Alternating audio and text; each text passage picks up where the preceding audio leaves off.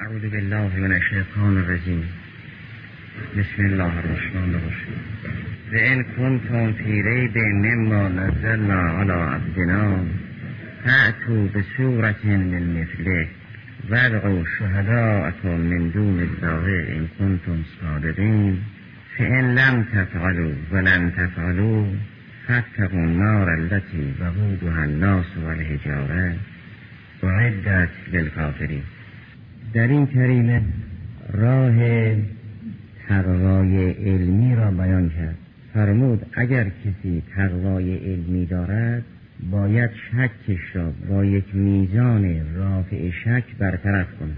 و اگر با میزان رافع شک شکش برطرف شد معذالک اون نپذیرفت باید بداند که بنیان فکری او بر شک است که این مطلب دوم را هم در سوره توبه بیان می‌کند در این آیه اول فرمود اگر شما صادقانه می‌گویید ما در ریب و شکیم برای رفع شک یک معیاری اون معیار این است که اگر کلامی مانند نداشت آوردن مثل او محال بود این کلام الله و اگر کلامی مانند داشت و آوردن مثل او میسور بود این کلام البشر. است این میزان.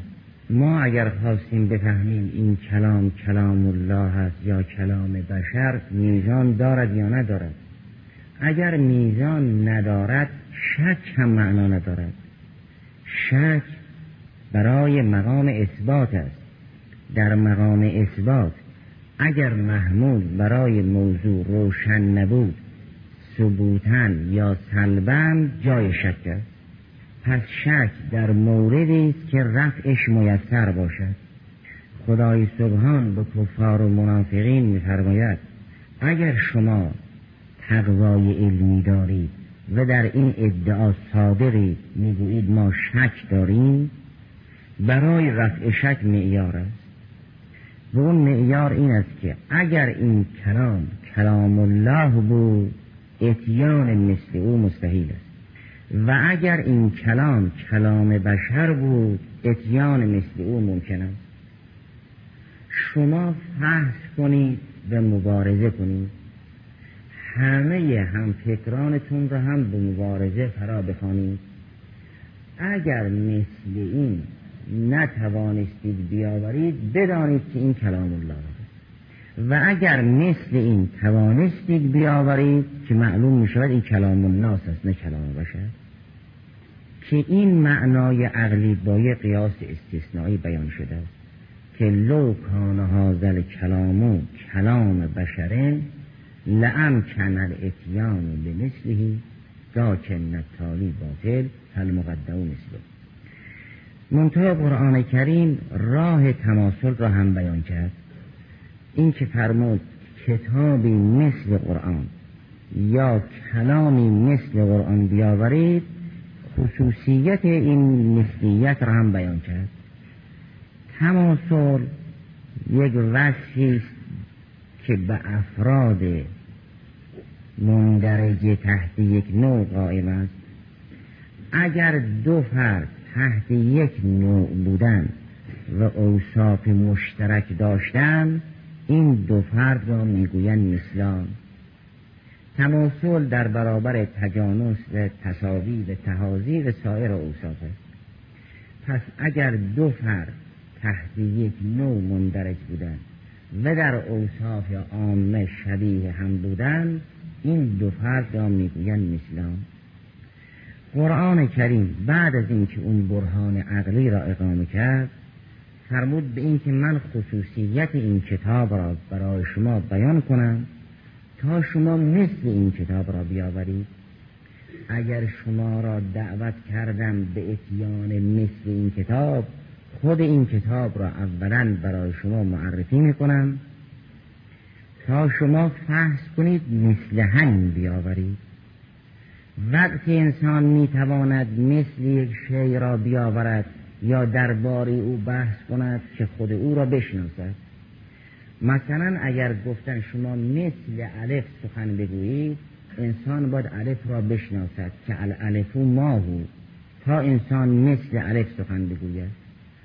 خدای سبحان که دعوت به مبارزه کرد فرمود مثل قرآن بیاورید قرآن را با خطوط کلیش معرفی کرد.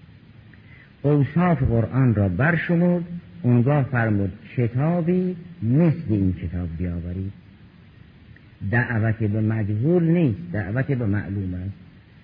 دعوت به مبارزه علیه یک امر مجهول نیست دعوت به مبارزه علیه یک امر روشن است. کتاب را با همه خصوصیاتش معرفی کرد بعد فرمود فعتو به صورت مثلهی من مثلهی بمانند. فرمود کتابی که من بر بندم نازل کردم اون که در سعادت انسان ها مؤثر است او دارد. همه حقایق را گفتن شما هم کتابی بیاورید که همه حقایق را بگید یک. خطوط کلی عامل تأمین سعادت را من به بندم گفتم به جزئیاتش را هم به او آموختم. به او را اولین مفسر و مبین کتابم بیان کردم. شما هم این چنین کنید. این دو. کتابی است که در عین حال که همه حقایق را داراست یک دفعه تنظیم نشد. در طی بیش از 20 سال تنظیم شد.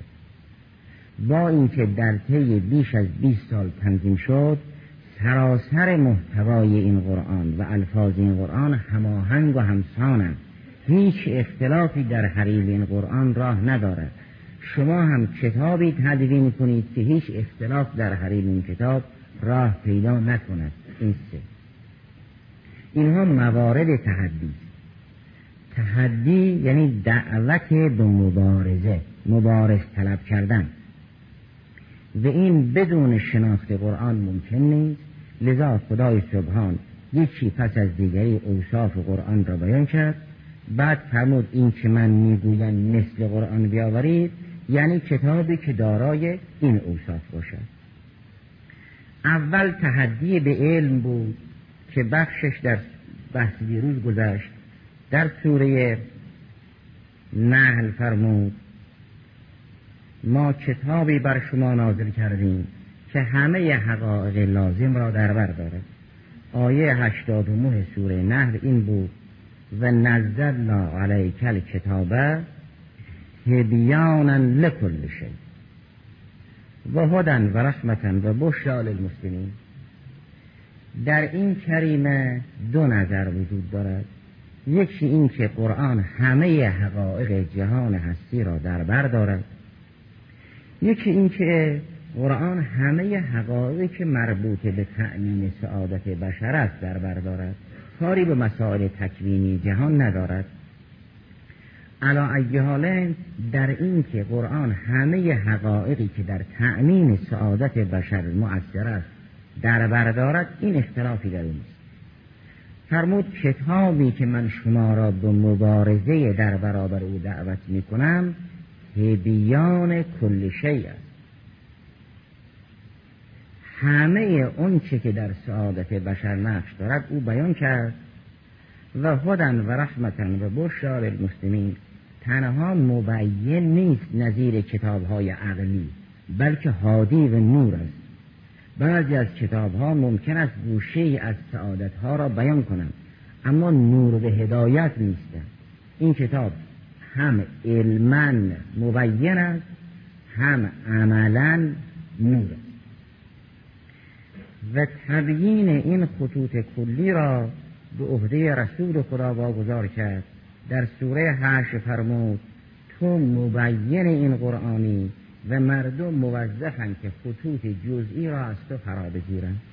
در سوره حشر آیه هفتم این چنین است.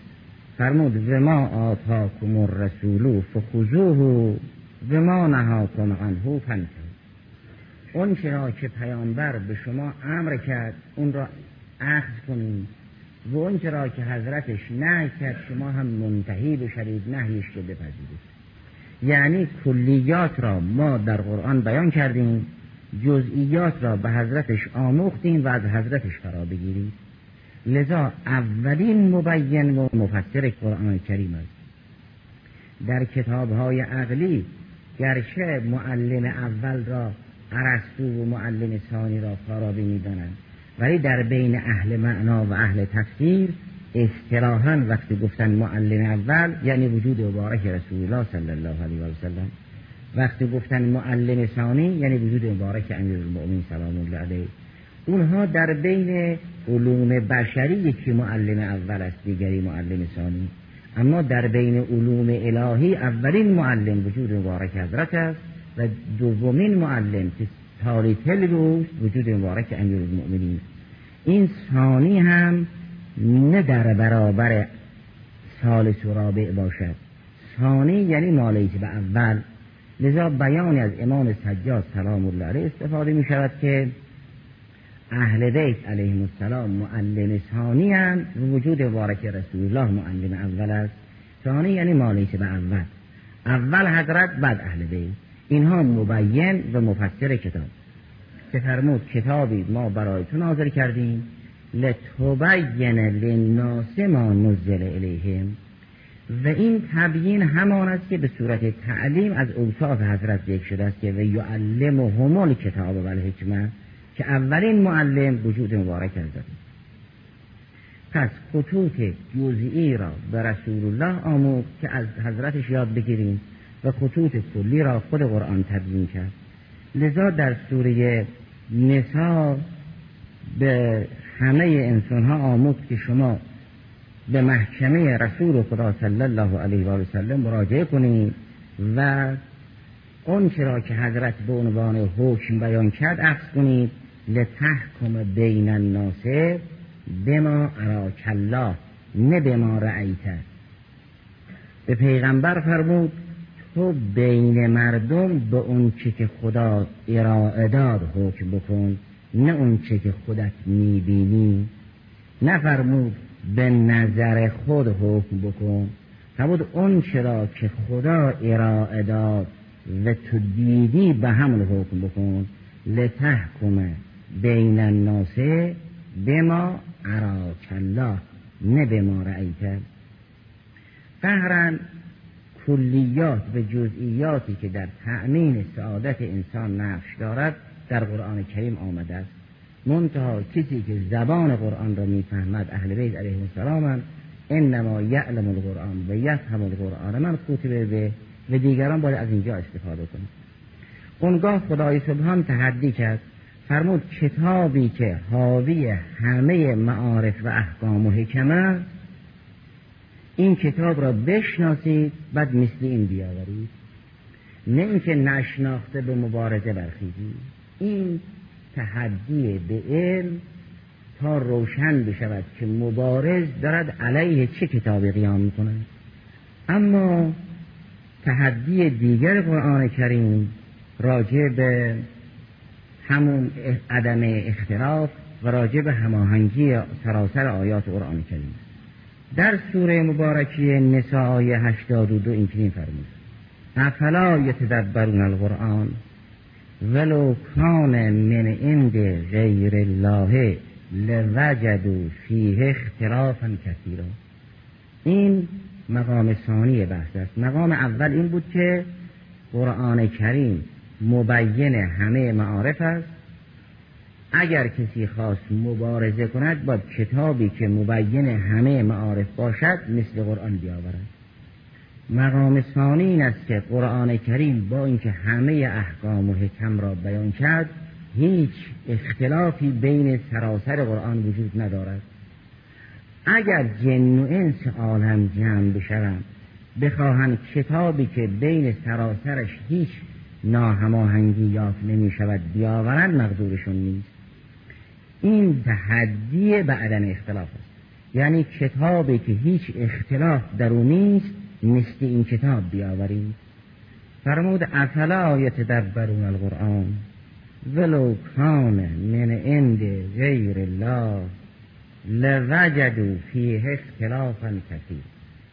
فرمود چرا تدبر نمی کنند تدبر یعنی مطلبی را در دبر و پشت مطلب دیگر نگاه کردن. دنباله قضیه را اندیشیدن و مانند. فرمود شما آیه به آیه آیه دبر آیه سوره دبر سوره فصلی دبر فصل را خوب تعمل کنید تا بشود تدبر. اونگاه یکی پس از دیگری. وقتی سراسر قرآن کریم را مطالعه کردید می‌بینید هیچ اختلاف بین قرآن نیست. افلا یتدبرون القرآن؟ ولو کان من عند غیر الله لوجدوا فیه اختلافا کثیر این دعوت دعوتی به تدبر است و ادعای عدم اختلاف. تشویق می کند که شما متدبرن با قرآن برخورد کنید آیه بعد از آیه دقیقا بررسی کنید این یک دعوت. یک ادعایی دارد و اون این که اگر این کتاب من عند غیر الله بود یقینا دارای اختلاف بود. چون دارای اختلاف نیست پس من عند الله اون دعوتش را به عنوان تشویق به مطالعه قرآن باید تلقی کرد این دعوای او را به عنوان یک برهان عقلی باید بررسی کرد. پس یک دعوت است و یک دعوا. یک دعوت است و یک ادعا. دعوت کرده به تدبر ادعایش این است که هیچ اختلافی در اون نیست. اونگاه برهان قام کند میفرماید به این که اگر این کتاب کتاب الله نبود حتما دارای اختلاف بود. چون دارای اختلاف نیست پس کتاب کتاب الله هست این هم یه قیاس استثنایی این قیاس استثنایی یک تلازم مقدم و تالی دارد. یک بطلان تالی لوکان من عند غیر الله این مقدم. لوجدو فیه اختلافا کسی را این تالی لکن تالی باطل برای اینکه شما هر چه بیشتر فحص کنید این را هماهنگتر و منسجمتر میابید چون تالی باطل است هل مقدم و مثل بطلان تالی با تدبر روشن می شود اثبات تلازم مقدم و تالی را عقل باید بیان کند که چرا اگر کتاب من عند الله بود اختلاف ندارد من عند غیر الله بود اختلاف دارد؟ چه تلازمی بین این مقدم و تالی؟ چرا لو کان من عند غیر الله لوجدوا فیه اختلافا کثیرا؟ چرا؟ این را باید عقل تنظیم کند. این همان است که قرآن کریم فرمود افلا تعقلون افلا تتفکرون. یعنی اگر بشر تعقل کند تلازم را می‌فهمد.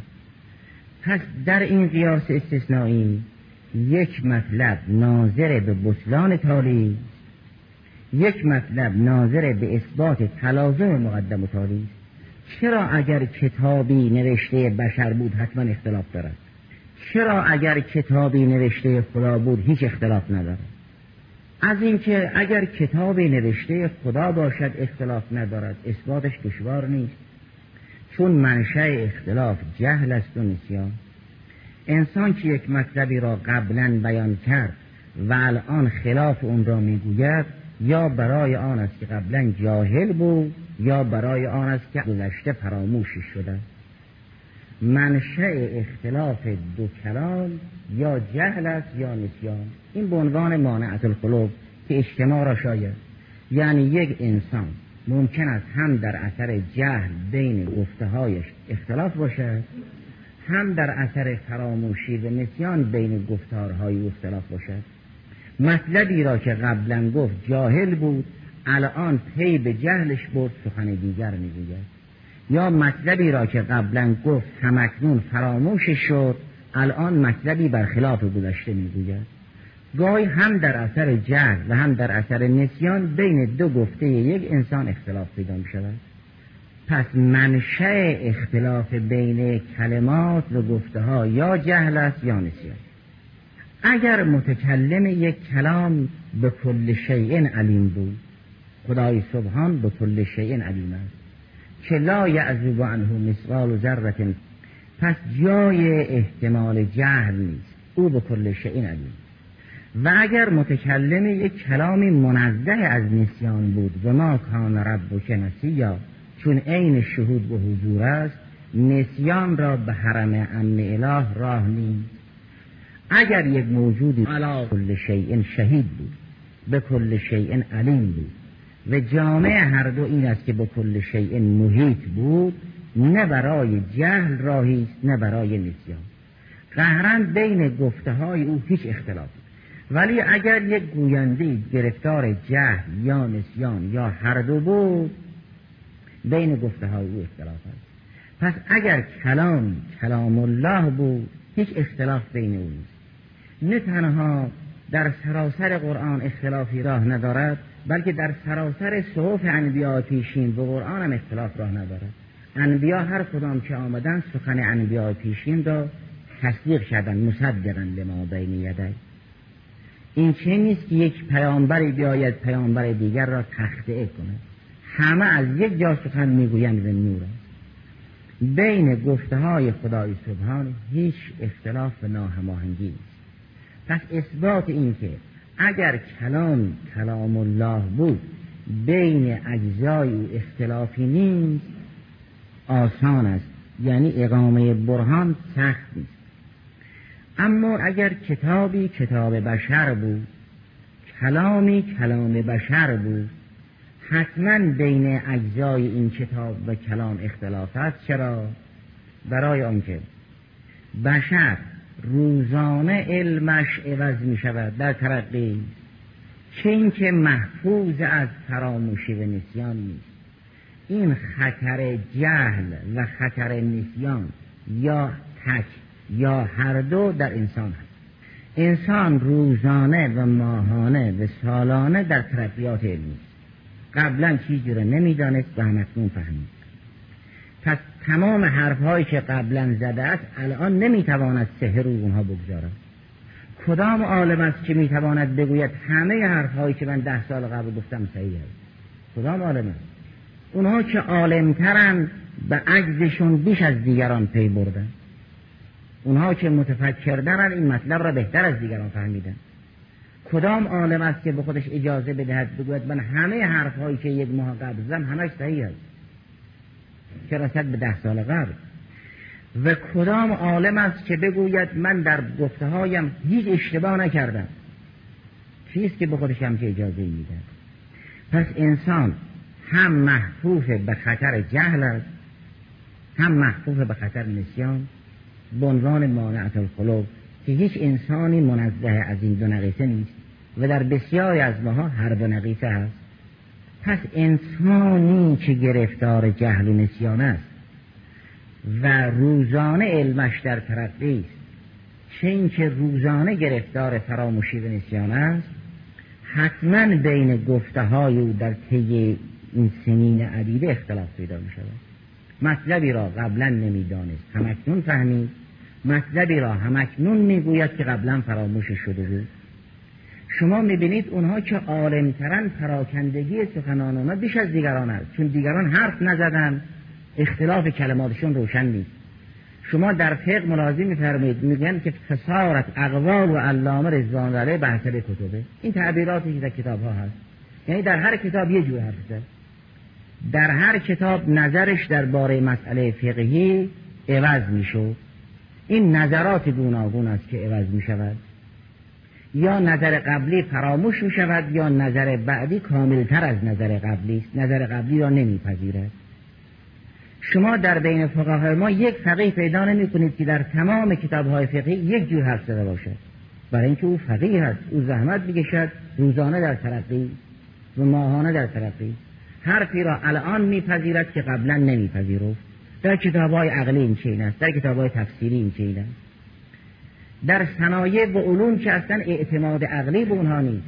علوم پایش بر فرضیه است نه قضیه بدیهی. لذا جزمی که در مسائل عقلی هست در مسائل علمی نیست. این پاش به فرضیه بنده که ممکن است در آینده نزدیک یا دور این فرضیه عوض بشود. کسی که با فرضیه می اندیشد پای استوار و جزمی ندارد. بر روی فرض دارد سخن می‌گوید. بنابراین اون را که در خودمون میابیم دل وجدان. و اون چرا که از دیگران سراغ داریم. به تجربه این است که بشر گرفتار جهل و نسیان است و همواره بین گفته های اختلاف است. پس اگر کتابی کتاب بشر بود از اختلاف مسئول نیست. کتابی که در طی 20 سال به تدریج تنظیم بشود. هر وقت یه حادثه رخ می‌دهد یک دستوری نازل بشود. یک همچی کتابی ممکن نیست نوشته بشر باشد و هماهنگ. ممکن است بشر در یک مدت کوتاه کتابی بنویسد دفعتا عرضه کند که اختلافاتش کم باشد. اما ممکن نیست در طی 20 سال حوادث گوناگونی که رخ می‌دهد هیچ ناهماهنگی بین گفته هایش نباشد. پس اگر کتابی کتاب بشر بود یقینا با اختلاف همراه است. چه اینکه اگر کتابی کتاب الله بود یقینا منزه از اختلاف است. این اختلاف که جزء صفات نقیصه انسان است جزء صفات سلبیه خدای سبحانه است. و از هر نقصی منزه است. پس این دو اصل کلی روشن که اگر کلام کلام الله بود منزه از اختلاف و اگر کتابی کتاب انسان بود این مشمولی از اختلاف. این دو اصل کلی. اونگاه قرآن کریم بعد از ارائه این میزان تحدی می کند میفرماید شما اگر تردید دارید که این کتاب کتاب الله است با این میزان و ترازو بسنجید. شما اگر شک دارید بالاخره یک عاملی هست که شک رو رفت کند. اگر عاملی نباشد که شک رفت کند پس شما ادعای شک نکنید. شک در جایی است که رابطه سلبی یا ثبوتی باشد و ما ندانیم. شک در جهان واقع نیست. شک مال مقام اثبات است. در جهان واقع این محمول یا با موضوع رابطه دارد یا رابطه ندارد. حالت سوم به نام شک در جهان خارج نیست. تا ما بگیم شک جز حقایق عالم است. شک مال مقام اثبات است. یعنی انسان یا رابطه محمول و موضوع را می‌داند یا نمی‌داند. اگر بخواهد ربط محمول و موضوع را بفهمد سلبا یا ثبوتا یک میزانی دارد. اون میزان را خدا ارائه داد. فرمود کتاب الله نشانه ای دارد. کتاب البشر نشانه ای دارد. شما این نشانه را بگیرید و این قرآن را هم با این نشانه بسنجید. اگر دیدید هیچ اختلاف در حرم امن قرآن نبود بدانید این کلام الله. و اگر یک اختلافی پیدا کردید بدانید این کلام الله نیست کلام بشر است. اونگاه مثل این میآورید. شما اگر خواستید مثل این بیاورید این را بشناسید بعد به فکر آوردن مثلش باشید. این دعوت به مبارزه بعد از تبیین سلاح یک مبارز می‌گوید من اصل هم اینه. اگر می‌خواهی به جنگ من بیایی با این سلاح به جنگ من بیا سلاح هم اینه. این شیء نیست که قرآن تحدی کرده باشد. یعنی دعوت به مبارزه کرده باشد و قرآن رو معرفی نکرده باشد. مضافا به اینکه قرآنی که تبیان کل شیء است تبیان خود خواهد بود. قرآنی که همه معارف را بیان می کند قبل از هر چیز خود را بیان می کند تا دیگر چیزها را بیان کند. اگر یک شیعی بیین به نفسه نباشد که مبین غیر نیست. چگونه؟ قرآن کریم تبیان کل شیء هست و تبیان خود نیست. اگر او بیین و نور نباشد که مبین دیگر چیزها نخواهد بود. لذا این را به عنوان قیاس استثنایی افاده فرمود. که افلا یتدبروا القرآن ولو کان من عند غیر الله لوجدوا فیه اختلافا کثیرا. لکن تالی باطل فل مقدم و مثلو بسلان تالی را در همون سوره زمر ظاهرا بیان کردن که بحثش قبلا در بحث دیروز اشاره شد. که الله نزل احسن الحدیث کتابا متشابها مثانی. فرمود خدای سبحان کتابی را نازل کرده است که سراسرش همگون و شبیه به مسانی و منسجم است. آیه 23 سوره زمر این چین است. الله نزل احسن الحدیث کتابا متشابهن. یعنی سراسرش شبیه هم است متانی سراسر قرآن انسنا و انعطاف دارد همه متنای همن منسنی همن. همه یکدیگر رو تأیید می‌کنن تصدیق می‌کنن. اونگاه فرمود تقشعر رو منهو جلود الذین یخشون ربهم تا آخر آیه بطلان تالی را در سوره زمر بیان فرمود. اصل قیاس استثنایی را در همین آیه 82 سوره نسا منتها ادعی اون تلازم عقلی را پذیرفتن در بطلان تالی اشکال داشتن. لذا گاهی می‌گفتن اگر قرآن اختلاف ندارد پس نفسی که در بعضی از احکام و آیات قرآنی است چیست؟ چگونه بعضی از آیات قرآن کریم فعلی را مثل توفی به خدا نسبت می‌دهد؟ گاهی همون فعل را به فرشته مرگ اسرائیل سلام الله نسبت می‌دهد. گاهی همون فعل را به ملائکه نسبت می‌دهد. این خردگیری هایی بود که به ائمه علیهم السلام عرض می‌کردن بخشی از اینها را مرحوم صدوق رضوان الله در کتاب شریف توحید آورده که به امیر المؤمنین سلام الله علیه عرض کردند که قرآن مدعی است که اختلاف ندارد. می‌گوید که لوکان من عند غیر الله لوجدوا فی اختلافا کثیرا. در حالی که در قرآن اختلافات فراوانی هست. مثلا در جریان مرگ گاهی خدای سبحان میفرماد الله یتوفر انفس حین موتها. هنگام مرگ خدا متوفی است و انسان متوفاست و روح را خدا قبض می کند گاهی هم میفرماد یتوفاکم ملک الموت الذی وکل بکن اون فرشته مرگ که موکل برای قبض روح است توفی می کند گاهی میفرماید توفت هو رسولنا. فرستاده های ما و فرشتگان انسان را در حال مرگ قبض می کنند اینا اختلاف است. اونگاه است امیر سلام الله علیه هر یکی از این آیه را به موتن خاص خود برگردون فرمود هر کدام از اینها ناظر به درجه و ناظر به مرتبه است. درجات مرگ فرق می کند این چه نیست که همه انسان ها در هنگام مرگ ازای سلام الله علیه را زیارت بکنند. اون نصیب انسان های برجسته است که حضرت سلام الله علیه زیارت می‌کنن. اونها خیلی آسون جن میدن. و الا توده مردم در هنگام مرگ با فرستادگان ازای سلام الله علیه مجبعین برخود می‌کنن. و اوهدی از انسان ها هستند که در هنگام مرگ لقاء الله را زیارت می‌کنند جان را تسلیم خدای سبحان می‌کنند و سایر معارفی که در این بخش ها آمده. مکرر در مکرر به حضور ائمه علیهم السلام می‌رسیدن می‌گفتن این آیه با اون آیه سازگار نیست جواب می‌گرفتن. وقتی فهمیدن که آیه چه می‌گوید اونگاه از انسجام و هماهنگی آیات مستحضر شدن. در اون تلازم عقلی اشکال نکردن ولی در بطلان تالی اشکال کردن. خدای سبحان فرمود این که من می‌گویم کتابی مثل این بیاورید این کتاب را اولا به شما معرفی می‌کنم. تا شما در اتیان مثل بدانید که با چی دارید مبارزه می‌کنید. کتابی است. همه حقایق را گفته در طی بیش از 20 سال به تدریج نازل شده. گاهی در جنگ بود گاهی در صلح گاهی در مکه بود گاهی در مدینه گاهی مسائل زهد و تقواست گاهی مسائل رزم و پیکار است. ولی هیچ اختلافی بین سراسر قرآن نیست. این چنین نیست که مسائل زهدش با مسائل جنگش مخالف باشد. مسائل انفاقش با مسائل حفظ اعتدالش مخالف باشد به مانند آن. این به همان است که در نسخ خود اون حکم اولی اشاره دارد به محدود بودن زمان حکم. این رو در اصول ملاحظه فرمودید که روح نسخ و تخصیص برمیگردد.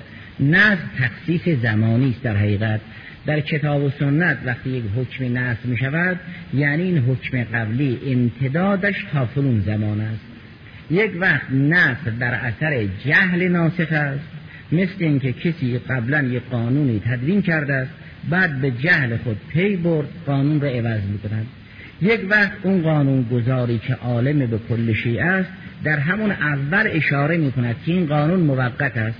نظیر اون چی که در حد زن به ذهکار آمده است که فرمود فامسکوهن فی البیوت حتی یتوفاهن الموت او یجعل الله لهن سبیلا. یا یه حکم دیگری خدا بعدا برای شما خواهد گفت بیاورد که بعدا آمده است که حکم زن به ذهکار حد مشخص است. لازم نیست حبس ابد باشد. فامسکوهن فی البیوت حتی یتوفاهن الموت او یجعل الله لهن سبیلا که این اشارت به این که یک راه دیگری در پیش است که بعدا راه دیگر را اراده دادن. همه نسل ها به تخصیص زمانی برمیگردد در کتاب سنت. یعنی خدای سبحان مثل یک طبیبی که به بیمار می‌گوید در این چند ماه این دوا را مصرف کن تا دستور دیگر بیاید.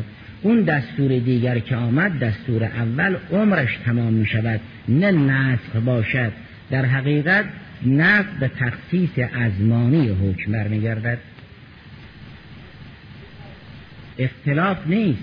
تعدیل در این است که اگر یک بیماری را بخواهند درمان کنند راهش این است که از اول اون داروهای نهایی را بدهند یا از اول داروی مشخص بدهند.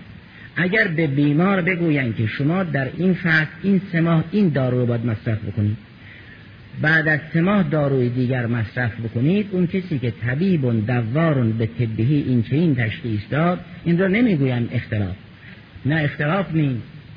اگر کنون که همون فصل در همون بیماری در همون دوران یک روز طبیب بگوید این دارو رو مصرف کن یک روز در اثر جهل یا نسیان بگوید اون دارو رو مصرف کن این میشه اختلاف.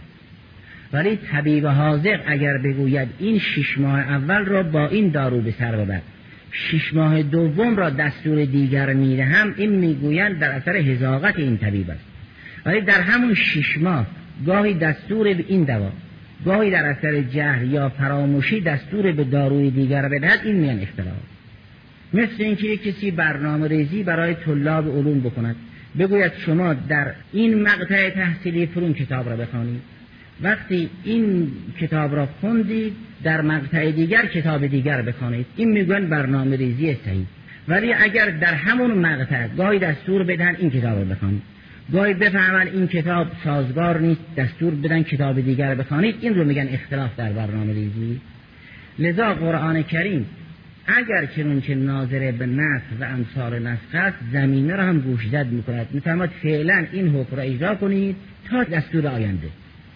این تا دستور آینده نشانه موقت بودن این حکم است. او یجعل الله لهن سبیلا یعنی دستور آینده خواهد آمد که این دستور فعلا دستور موقت است. و اون مخالفین در تلازم مقدم و تالی اشکاری نداشتند. در بطلان تالی به زعمشون انتقادی داشتند که اون انتقادها را هم عرضه کردند و برطرف شد. پس تحدی بعدم اختلاف این است که لوکان من اند غیر الله لوجدو فیه اختلافا کثیرا.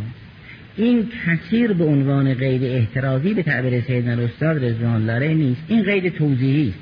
یعنی هر کس بخواهد یک کتاب این چنین بنویسد گرفتار اختلافات فراوان است. شما در بهترین و مقدسترین و عمیقترین علمای ما که بیندیشید می‌بینید در خود یک کتاب چندین اختلاف هست. که محققین بعدی گفتن این حرف با حرفهای قبلیش سازگار نبود. چه رسد با کتابهای دیگرشون؟ اگر بشر بخواهد کتاب این چنین تعلیف کند قطعا بین آیات سراسر کتابش ناهماهنگی هست زیرا هر روز علم جدید پیدا می کند هر روز مطلب تازه می‌فهمد و این مطلب تازه اشتباه گذشته را روشن می کند چیز که بگوید در طی این تحولات من چیزی نیاموختم؟ این فقط معصوم علیه السلام. مگر نان است که بشر هر روز علمش زیاد می شود مگر نان است اگر علم زیاد شد انسان پی به اشتباه قبلی می‌برد؟ اگر یک انسانی مکتب نرفته همه علوم را یک جا آگاه شد او گذشته و آینده را هم یک جا می‌بینه او از زمان فراتر است. او در مکتب درس نمی‌خواند که در طی سالها و فصلها و ماهها علمش اضافه بشود. انک لتلق القرآن من لدن حکیم علیم. اونجا جای گذشت سال و ماه نیست اگر کسی لدالله چیزی را آموخت این می شود لدنی و چون در اونجا اختلاف نیست پس در یافته های پیغمبر اختلاف نیست. میموند مسئله نسیان. چون آفت علم یک بخشش جهل است یک بخشش نسیان. از لحاظ علم فرمود تو علم را لدالله می‌گیری نزد خدا می‌گیری. قهرن علمت می‌شود لدنی. علم لدنی را هم ملاحظه فرمودید علمی در برابر علوم دیگر نیست. یه علمی باشد جدای از علوم دیگر موضوعی و محمولی و نسبتی و مبادی داشته باشد. همین علوم را همین معارف را انسان اگر از لدن از نزد الله دریافت کرد نه از کتاب نه از معلم این می شود لدنی لدن یعنی نزد. اگر انسان تشنه به سرچشمه رفت به علم را همونجا گرفت این علم می شود لدنی اونجا جای لفظ نیست جای عبری و عربی نیست. جای اختلاف نیست جای جهل و نسیان نیست. این می شود لدنی پس از نظر علم آورنده این کتاب علمش است چون لداللهی است و انسان لداللهی علمش لدنی پس خطر جهل در اونجا نیست. میموند مسئله فراموشی.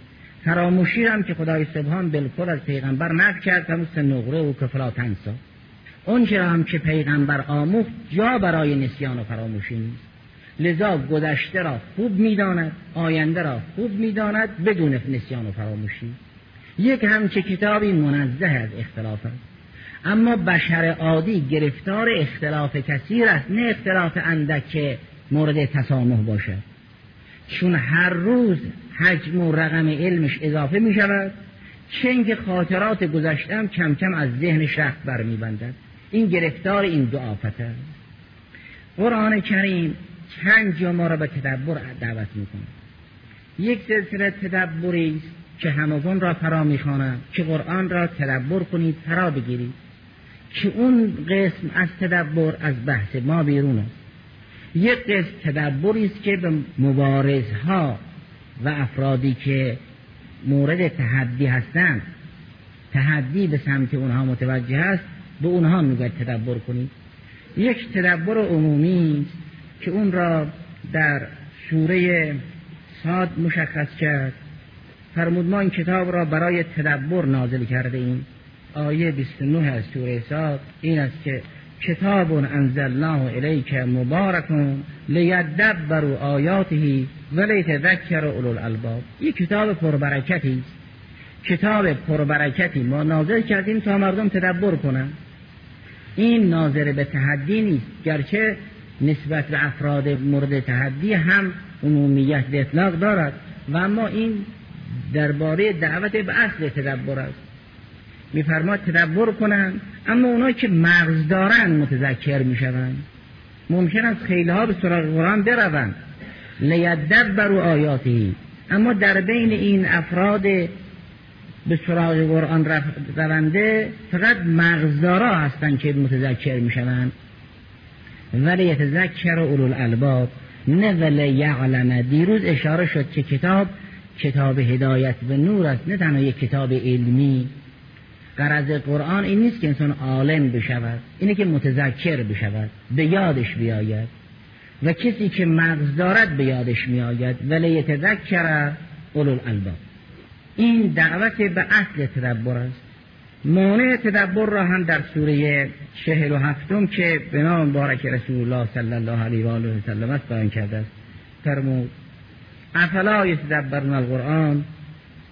که در همه این موارد تهذیز است تشویق است.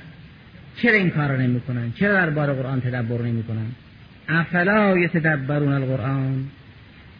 به اون اندازه‌ای که خود این کتاب ما رو به تدبر دعوت کرده است به تلاوت دعوت نکرده شما در سراسر قرآن اینقدر دستور پیدا می‌کنید که افلا یتل القرآن. چرا قرآن نمی‌خوانند پشت سر هم چرا تدبر نمی‌کنید تلاوت زمینه برای تدبر است. البته نباید کسی بگوید من که قرآن نمی‌دانم چرا قرآن بخوانم. این حرف مبادا خدای ناکرد در ذهن کسی رسوخ کند این کلام کلام انسان نیست که کسی نفهمید اثر نکند. این کلام کلام الله است نور است. ولو انسان معنایش نداند باید بخواند. اونم اگر آیات را از حفظ دارد به اون حافظش اکتفا نکند. قرآن کریم را باز کند روی قرآن بخواند. همین که شما می‌بینید یک انسان از یک گناه چشم محفوظ است برای آن است که چشمش به خط مبارک قرآن کریم افتاده این چنین این کتاب نظیر کتاب های دیگر باشد که.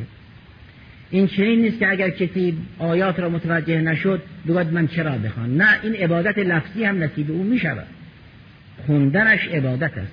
و خود خوندن توفیق می آورد خیلی از گناهان چشم است که وسیله تلاوت قرآن کریم و افتادن نور چشم به آیات قرآن کریم انسان از محفوظ است. منظور آنه که اون طوری که قرآن دعوت به تدبر کرده است دعوت به تلاوت نکرده است. پشت سر هم افلا تدبرون افلا تدبرون. چرا تدبر نمی کنن ولی نفرمود افلا یتلون افلا یتلون. چرا تلاوت نمی کنن گرچه فرمود فقر او ما تیسر من القرآن فرمود تا می توانید قرآن بخوانید. اما این لسان تهذیب لسان تشویق لسان ترغیب آمیخته با توبیخ این در مقام تدبر است افلا یتدبرون القرآن ام علا قلوب اقفاله این به عنوان یک قضیه منفصله قابل تبیین است که انسان یا متدبر است یا دلبسته. افلا یتدبرون القرآن ام علا قلوب اقفالها این ام ام منقطع است. یعنی دلشون چون بسته است تدبر نمی کنن دلی که قفل باشد در چی تدبر کند پس انسان یا دلش قفل است یا اهل تدبر. اگر کسی اهل تدبر قرآن نبود در خودش بیاندیشه. چون این کریمه فرمود اون که متدبر نیست دل بسته است. یعنی در دلش قفل است. اقفال قلوب هم همون ذنوب قلب است. که این در روایات خوب مشخص شده است که قفل قلب چیه؟ کی دل رو میبنده؟ افلا یتدبرون القرآن ام علا قلوب اغفالها این ام ام منقطع است. یعنی چون قلبشون قفل است راه برای تدبر ندارن. چون تدبر مال قلب است. زبانشون باز است احیانا ممکنه بخوانن. اما تدبر که از آن قلب است و قلب قفل است این قلب مغفل از تدبر در قرآن محروم افلا یتدبرون القرآن ام علا قلوب اقفالها این تشویق نسبت به اصل تدبر است که از بحث ما بیرونه. اون که محل بحث است در سوره نسا همین است که به کفار و منافقین فرماد شما خوب بیاندیشید ببینید آیا این کتاب هماهنگ است یا نه؟ اگر دیدید هماهنگ است بفهمید کلام الله است. و اگر دیدید هماهنگ نیست مثل این بیاورید. این اگر صادقی تدبر کنید. اگر عاقلی تصدیق کنید. گاهی میفرماد این کنتم صادقین گاهی هم میفرماد که لعلکم تعقلون مانند ولو کان من عند غیر الله لوجدوا فیه اختلافا کثیر منتها در سوره مبارکه توبه این مسئله هست این مسئله را مکرر باید که مطرح کرد. و این است که بنیان فکری بعضی شک است اصلا مبنی بر شک درباره این گروه فرمود ما راه معالجه مون تنها تقطیع این قلب است. راهی برای درمان و اینها نیست. افمن اسس بنیانه علی تقوا من الله خیر ام من اسس بنیانه علی شفا جرف هار تنهار بهی فی نار جهنم والله لا یهدی القوم الظالمین اونگاه فرمود لا یزالو بنیانهم الذی بناو ریبتن فی قلوبهم. اینا بنیانشون بر شک نه بنیان یعنی تنها اون مسجد زرار که در تفسیر مرحوم فیض آمده اون یک کار است. نه بنیان فکری اینها بر شک شما هر برهان هم که اقامه کردید اینا مبنی بر شک است از شک بالا نمیان لا یزال بنیانهم الذی بناو ریبتن فی قلوبهم. این دل مبنی بر شک چون مبنی بر تقوا نیست. اگر کسی دارای تقوای علمی است شک او حساب شده و جزم او هم حساب شده است. قبل از تحقیق شک دارد بعد از تحقیق جزم دارد. و اما اینها قبل از تحقیق شک دارند بعد از تحقیق هم شک دارند پس بنیان فکری اینها شک است چه اینکه ساختن مسیح زرار هم بر اساس شک است لا یزال نه شک علمی ریب است. این ریبه اسم من الریب. ریب همون فتنجویی آمیخته با شک است. همین تهمت آمیخته با شک است. شک منزه را نمیگن ریب. بالاخره انسان در یک قضیه شاک است. اون رو نمیگن ریب. اون شک آمیخته با فتنه و آلوده با تهمت را می‌گوین ریب. قرآن کریم فرمود مردم دو دستن عده بنای فکری اونها بر تقواست افمن اسس بنیانه علی تقوا من عده هم بنیان فکری اونها و خط مشی اونها ریبن لا یزال بنیانهم الذی بناو ریبتن فی قلوبهم. این هیچ راهی برای درمان نیست الا ان تقطع قلوبهم. اعاذنا الله من شرور انفسنا والحمد لله رب العالمین.